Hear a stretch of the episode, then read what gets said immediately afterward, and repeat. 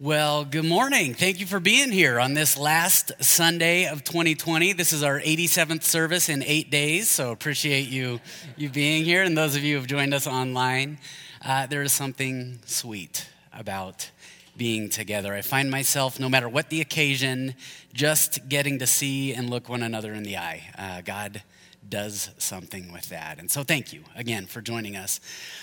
Well, this next week is really uh, the. It's a week where people normally take time to reflect and to look back. And I've talked to a number of people who have said, "I am not looking back at this year. I am looking full steam ahead at 2021." And I'd ask you to consider just a pause before we look ahead to 2021 and that we would actually look back. But uh, th- there's a passage that has just been on my heart for us to have in mind as we look back before we move forward. This comes out of Luke chapter 24. Uh, near the very end, Luke 24, verses 44 through 53. Let me read this. He said to them, This is Jesus, he said to them, This is what I told you while I was still with you Everything must be fulfilled that is written about me in the law of Moses, the prophets, and the Psalms. Then he opened their minds so they could understand the scriptures. This is the disciples. He told them, This is what is written the Messiah will suffer and rise from the dead on the third day, and repentance for the forgiveness of sins will be preached in his name to all nations, beginning at Jerusalem. You are witnesses of these things. I am going to send you what my Father has promised but stay in the city until you have been clothed with power from on high. When he had led them out to the vicinity of Bethany, he lifted up his hands and blessed them. While he was blessing them, he left them and was taken up into heaven. Then they worshiped him and returned to Jerusalem with great joy, and they stayed continually at the temple, praising God. I would suspect that many of us, and, and I'm going to talk prior to 2020, uh, we enjoy, I would say all of us, enjoy a disturbance or a disruption to some level. I, I mean, I, I think about, especially for the kids in here, I mean, is there anything better than a snow day? even during 2020. I mean, our kids, they had been home for months and, and they got a snow day. And it was like, it, it was like the greatest thing that they'd ever experienced. Now, parents, on the other hand, as you're working, that was a different story for us. But, you know, snow days, there's something about them. Or there are, um, just a few months ago, we had a bird in the sanctuary. Nobody heard the sermon that day because a bird got into the sanctuary. It's a disruption. Or a few, uh, is a few weeks after that, uh, we actually had a bunny make it all the way into the women's restroom here. Now, that's an accomplishment because you have to get through 17 doors to get into the women's restroom here. And I know, I, okay, I haven't tried, okay? I, I just, anyhow, it's because I used to clean out there when I was a teenager, all right? Just please don't have that be your takeaway from the message today, all right? That's how we wrapped up 2020. Nathan tried to get into the women's bathroom, but a bunny got in. And, I suspect nobody remembered anything else that day either. See, we, we like a disruption when I was in, in Spanish, freshman year at Columbine High School. Uh, this kid showed up for, for school, and his eyes were as big as plates. And he went, Listen, I'm not ready for this test. And he huddled a few of us. He said, I'm so not ready, I'm pulling the fire alarm. and I went, There's no way. He did it. He did it, didn't get caught the first time, pulled it a second time, three times within Spanish class. The whole school had to evacuate. I mean, he is a hero. He deserves a medal, if you ask me. See, those kinds of disruptions are they're fun.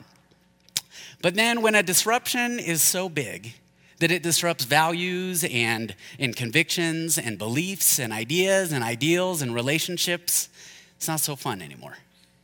I can't help thinking about a year ago, Christmas Eve. You, some of you were here. You remember it was our early Christmas Eve service. A fire alarm went off.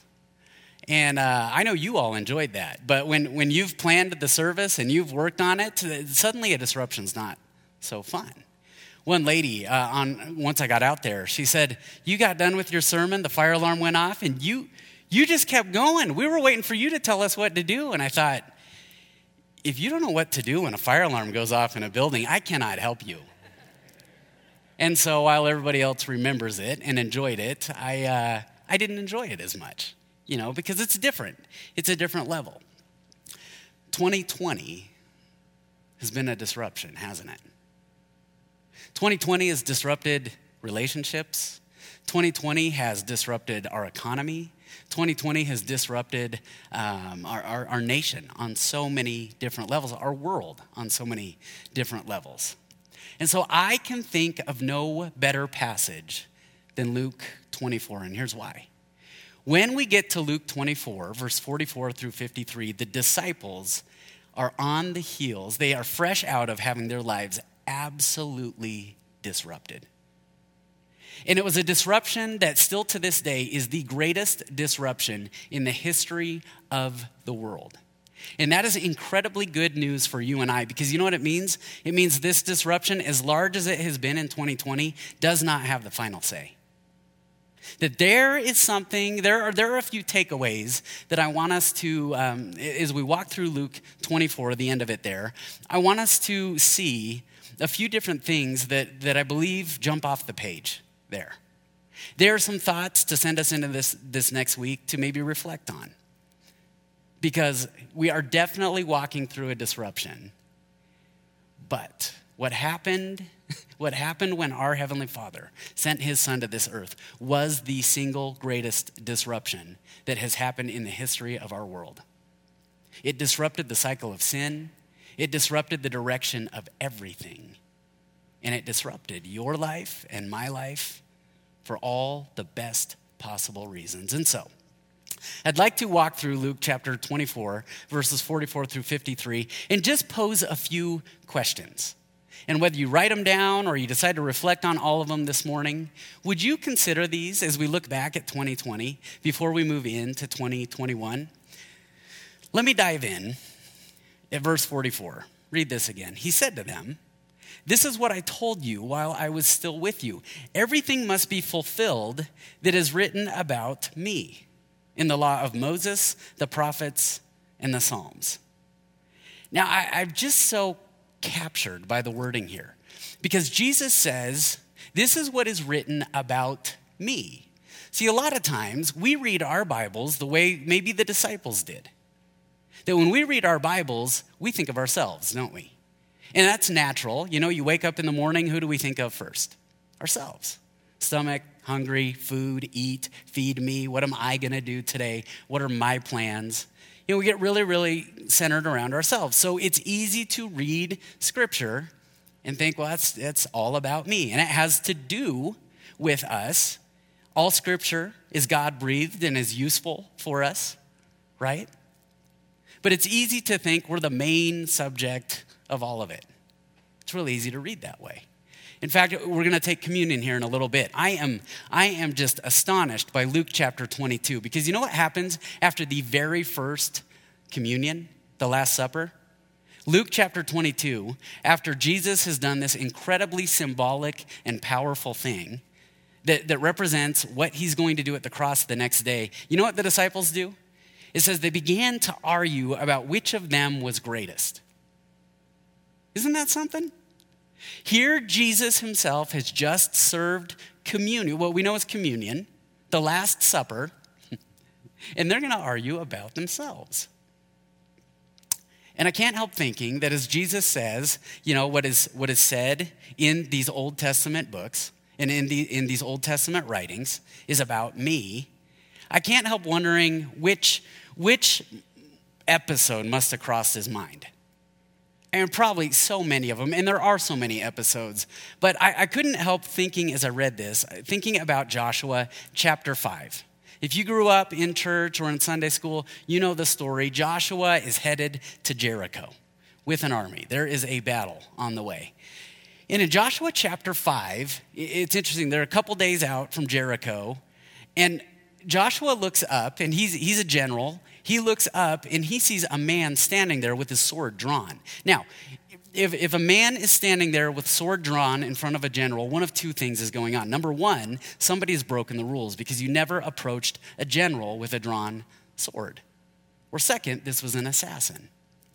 And so Joshua said to this man, that we would, we would learn a few lines later, or a few sentences later, is an angel of the Lord. He says, Are you for us or are you for our enemies? We would word it, Are you for us or against us? Now, before I get to the angel's answer, isn't this what we do? 2020, isn't this where it's been very easy to go? We look around, we've got an opinion, and we've got a stance, and we've got our people that line up and agree with what we believe and see things the way we see them. And we look around and we go, Are you on my side? Or are you on that side? Now, here's what's fascinating in Joshua chapter 5. See, Joshua, Joshua interpreted what God said differently than is so easy for us to do and was so easy for the disciples to do. Instead of thinking of himself, Joshua learned something in this encounter. Because the angel of the Lord, to the question, Are you for us or for our enemies? Are you for us or against us? You know what the angel said? Neither. Neither. The new, the new American Standard Version of the Bible, you know what it is? I, I love this. Are you for us or against us? And the angel said, No. You ever ask your kids, you want a granola bar or do you want fruit for a snack? No.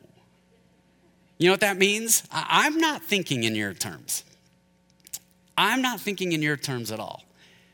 And as you follow the conversation, what you realize is that this angel has shown up, this representative of the Lord has shown up, not to say, Joshua, I'm going to be a part of what you're doing. I've come to find out, are you part of what the Lord is doing. See, isn't that what we get mixed up? We tend to read scripture and think, well, it's, it's about me, it's about me, it's about me. And it was certainly written in a way to nourish us and, and to extend beyond the actual real time event that was happening, to speak to us, to feed us, to nourish us. And yet, what comes up in Joshua chapter 5 and what Jesus is getting at here is not, is not us saying, Lord, will you be a part of what I'm doing? But rather, will, uh, will we be a part of what he's up to?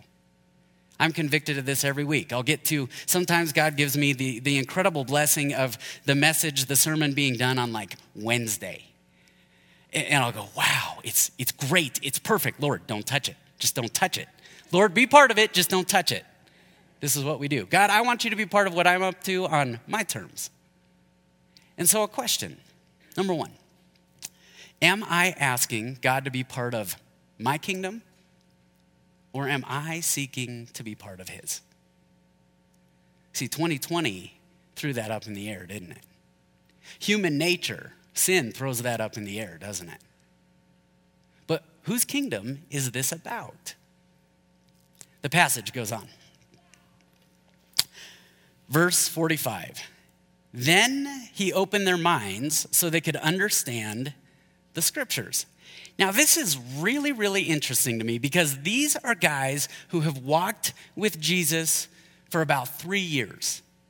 For three years. You think if they were around Jesus, they probably got, they, they got a little bit um, exposed to scripture and what God had to say? Absolutely. And yet, here at the end of all of it, after Jesus has been crucified, after he has risen, then, then he opened their minds to understand the scriptures? That's kind of interesting, isn't it? It makes you wonder so, what was going on that whole three years? And if he opened their minds, then their minds had to have been what before? Closed closed minded followers of Jesus. How interesting. How interesting. But it's then. Then. And I think there's something so incredible about this passage. I've just been caught up in it over the, the last week or so because as I read this, I'm reminded of, of what Scripture does it's living and active. That is, they no doubt knew some Scripture, some of them maybe more than others, and had, had some background in it. And yet they understood it in a different way after Jesus opened their minds to it. You see this throughout Scripture, don't you? Remember, we talked a few weeks ago about Joseph, Jesus' earthly dad? I mean, he, he finds out Mary is pregnant and he knows He knows what Scripture says about it. He absolutely knows. And yet, it's because of the Spirit of God. It's because of the Spirit of God that he was able to rightly interpret the Word of God. Saul, who we would later know as Paul, remember he was Pharisee of Pharisees. He knew his Scripture, he had sat under somebody that was considered maybe the greatest of teachers. And remember, he understood it one way, and after an encounter with Jesus, suddenly he interpreted it differently. He understood it differently. And there is something about that change of heart that I think is worth paying attention to and us reflecting on.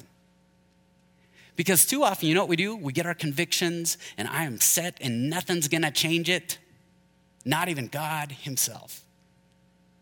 And so there's a second question for us to reflect on has this year defined me, defined us, or refined us?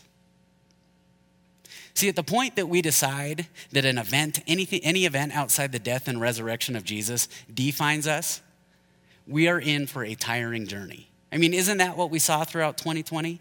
You know, there was a shutdown, and then we, we decided where we landed on a shutdown. And then there was social unrest, and we decided where we, where we landed on it. And then there were masks, and we decided where we landed on it. There was an election, we decided where we landed on it. And it's very easy to define ourselves by things, events, occurrences, people outside of the death and resurrection of Jesus Christ. Yeah, you know what this would tell me right now? Guys who walked with Jesus for three years. He comes back around to them, and it says, then. Then he opened their minds to understand the scriptures. I mean, I think back to this year, and, and I, don't, I don't necessarily tell you all of my plans when it comes to looking at the calendar and preaching and stuff like that. But the latter half of the year 2019 and the beginning of 2020, we really had this underlying theme of living by faith, not by sight. And, and you remember at uh, the beginning of this year, we, we had a few different series that we went through. Clockwise, you know, how do I view my time? How do I live by faith with the time I've been given? we had when right now is in the rear view. And we looked at the life of Peter as he reflected back. What does it mean to walk by faith and live by faith, not by sight? Jonah. We talked about Jonah. In fact, the very week we shut down, I believe the place we were in in Jonah, he was inside the belly of a whale. And I thought that was timing right there, for sure. And we got to early summer. We talked, eh, we, we explored Hebrews, a couple chapters in Hebrews in this idea of just being over it. Absolutely over it. Now, at the beginning of the year, if I were to tell you those things were coming, we probably would have understood those things as stuff to fill the Sunday calendar throughout the year, right? And yet, when an event happens, like a disruption, isn't it true we understand Scripture differently? See, this is why the Word is living and active, because you read it and, and you experience it and you chew on it and then you go through some things.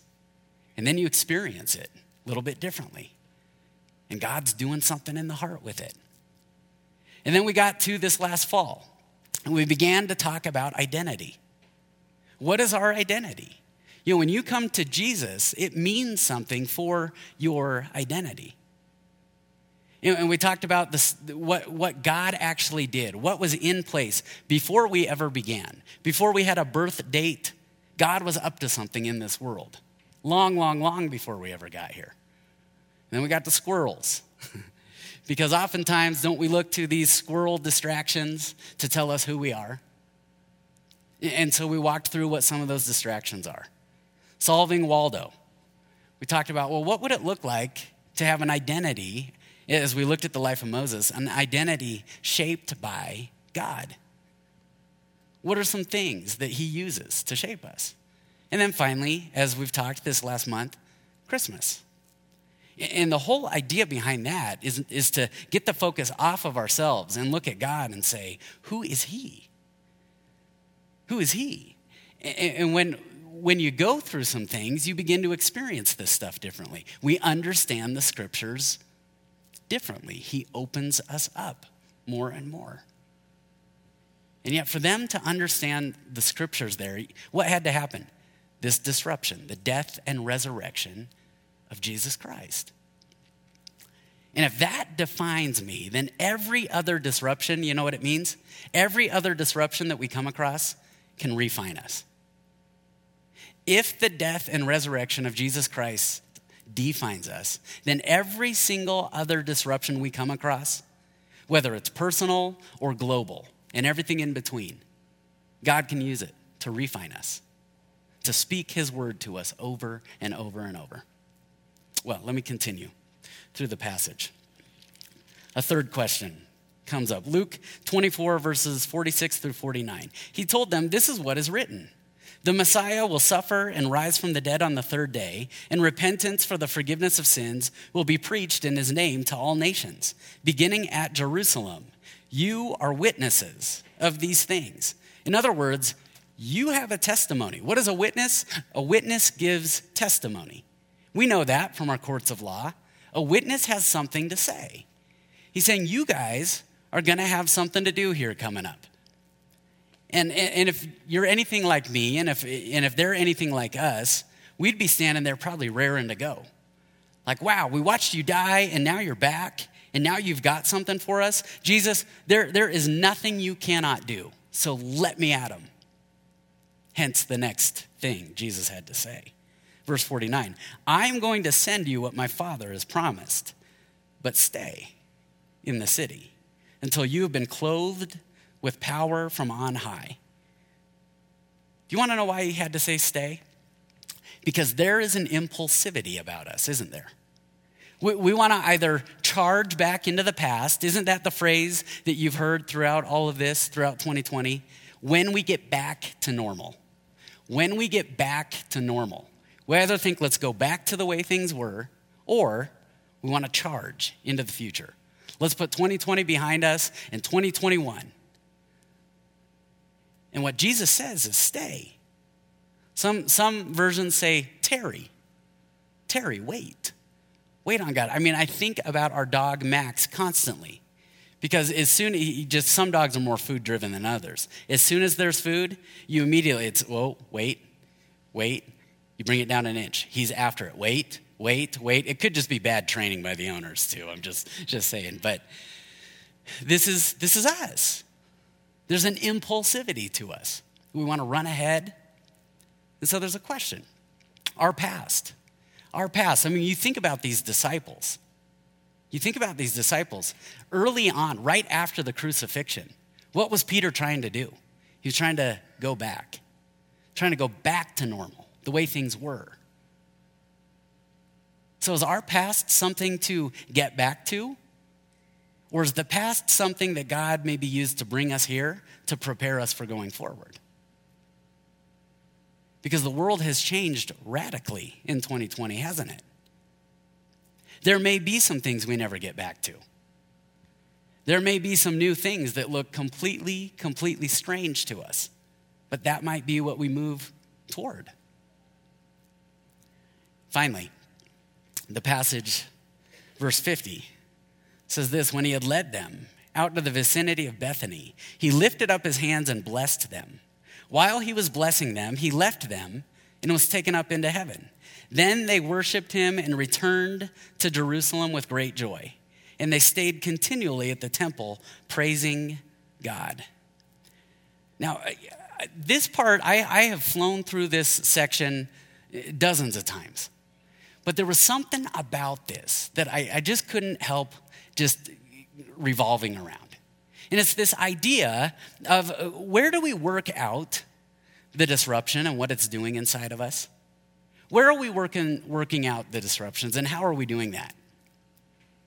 Because if I think about me, just me personally, you know, we, we work it out and we, we landed an opinion or a stance, you know, maybe in the classroom or, or with neighbors in a conversation outside. You know, we work out our opinions on social media. But is that something we're working out in the sanctuary? Whether, whether you physically are in the sanctuary or, or it's the sanctuary uh, of your own home, what I'm really getting at is the sanctuary of our own heart. Are, are we working out the disruption that 2020 has been in the presence of the Lord? in a posture of worship? I mean, I'm so struck by David, right? I, I mean, so many of the Psalms were penned by King David. And you want to know what you see in the Psalms? Is David working out every single situation of life that he came across. And he's working it out, and he's working it out. And there's this really interesting thing in the Psalms that it, you can open to any of them. Some of them start high and they dip down and they end high again. Some of them start low. But every single time, where does David end up? David ends up in a posture of praise and worship. Every single time. Eh, are we working it out with the Lord? We work it out with human beings. And again, we find our stance, we find opinions, we find allies, we find maybe enemies. But are we working it out with Him? If all I ever do is work it out with human beings, you know what happens? I'll lose my amen. And I lose my hallelujah. And what was meant to make a point is suddenly lacking peace, the peace that surpasses understanding. Paul, think about it, a thorn in his flesh. Paul's got this thorn in the flesh, and he says, God, would you remove it? No. God, would you remove it? No. God, will you please take this away? No. And Paul wrestled it out with God. He worked it out with God. Jacob, he wrestled with God. And You know what? All of them came out of it with an amen and a hallelujah. Here, the disciples, they've had their lives disrupted, and here they are in the presence of Jesus, and what does it say? They're praising God. So, how and where am I working through the disruptions of life? I guess I say all this because this really landed me in a different place than I've been for a lot of 2020, but for the grace of God. And it was simply this that Jesus' death and resurrection means life has the last word on any and every single disruption we come across. And that's something you got to remember after a year like 2020. In the midst of a pandemic and social unrest and an election year and you name it. Over and over and over. You want to know what Jesus' word is? Life. Life. The single greatest disruption in the history of our world, it ends right here. Luke 24, in Luke, at least where Luke ends it, with life. His word is life in the midst of something that was so disruptive.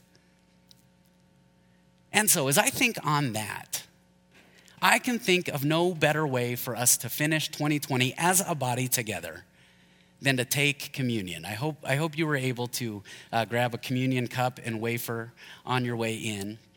And I'm going to invite Graham up here. And um, Graham is just going to, he's going to play for a few moments here. And I'd invite you to reflect.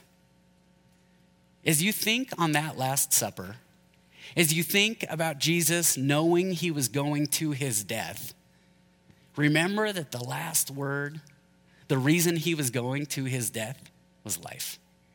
Life for you and for me. And if that is the disruption that defines you and me, then any other disruption we come across, it can serve to refine us over and over and over. It might mean having to revisit what I think I, what I, think I know, even if that's God's word, and saying, Lord, I just want to work this out. I want to work this out. I want to work this out. And I'll tell you what, when that happens, when that happens, you will come out of it with the last word being life. And you'll have an amen and a hallelujah to offer to everyone around you. And so, would you reflect on that? And then we will We'll walk through that communion passage together and take communion together.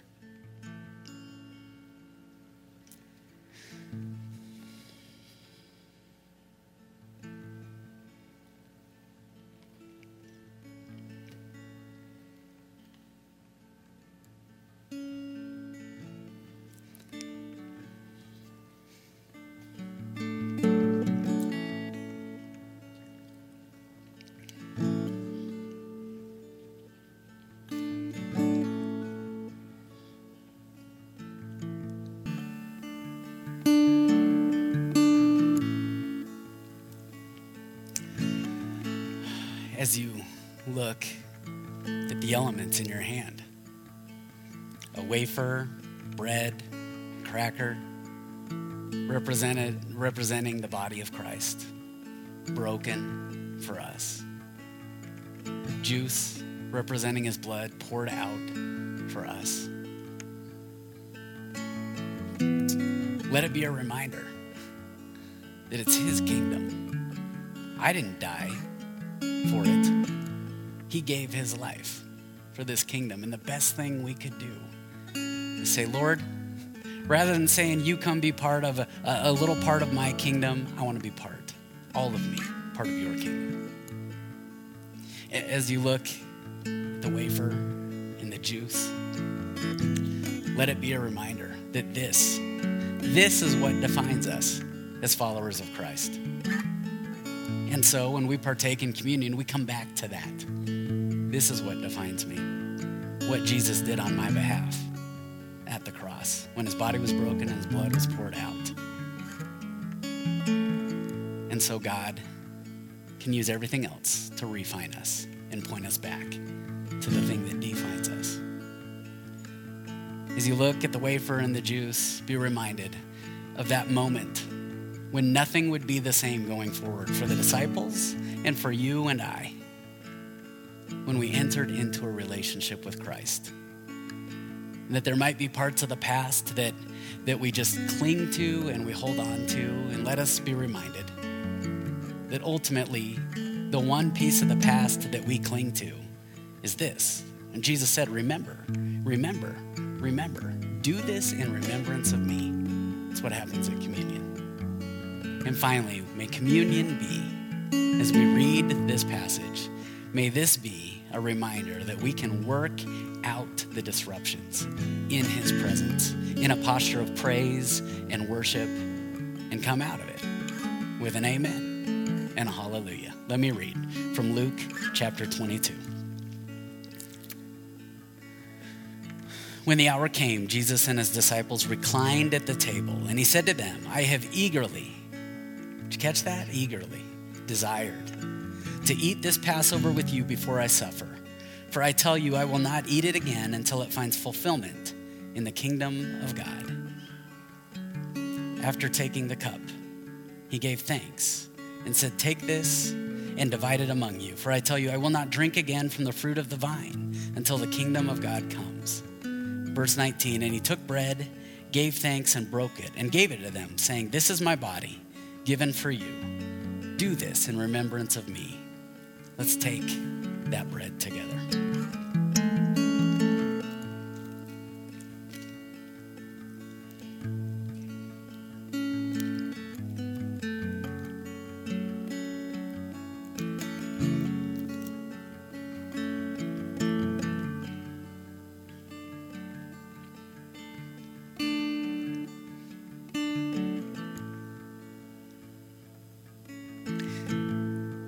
The same way, after the supper, he took the cup, saying, This cup is the new covenant in my blood, which is poured out for you.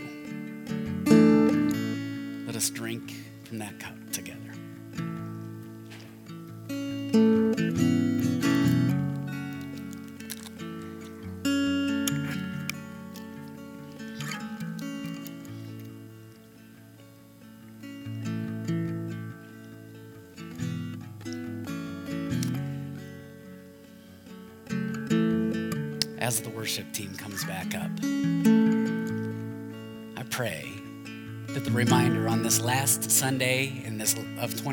last week, would be a reminder that because of Jesus' death and resurrection, life is the last word on any and every single disruption you and I could face. Let me pray, Heavenly Father. Heavenly Father, thank you. Thank you that after a year of uh, so much flying past our radar and we get caught up and we go chasing after, thank you that you're a God who you, you, you allure us and you woo us back and you pull us back and you bring us back to you to remind us it's not my kingdom, that's not power that I want or that I could even handle. And I know that could be said of any of us. None of us could do that. it's your kingdom. And so, Lord, would you recenter us on that as we look back on 2020? That uh, it, it may not be going the way I would like it to look if it were my kingdom, but it's not about my kingdom. It's not about my will. It's thy will be done. It's thy kingdom come. Thy will be done. Thy kingdom come. Thank you that you remind us that as big as 2020 has felt and all the things that have gone on, the, none of it is a disruption that defines us. Instead, you refine us. You refine your people, you refine your body so that we could be used by you in this world. Lord, I pray that whatever, whatever life looked like before, whatever we may be trying to get back to or run ahead to, would you remind us to just stay, to stay in your presence? Would you keep us there as we finish 2020? And finally, Heavenly Father, as we've said multiple times, Lord, we want to work this out with you so that whether we agree or disagree with anybody we come across, they would see that we praise you, we glorify your name in the midst of all of it. Thank you that life has the last word because of the death and resurrection of our Savior, Jesus Christ. We pray all this in Jesus' name. Amen.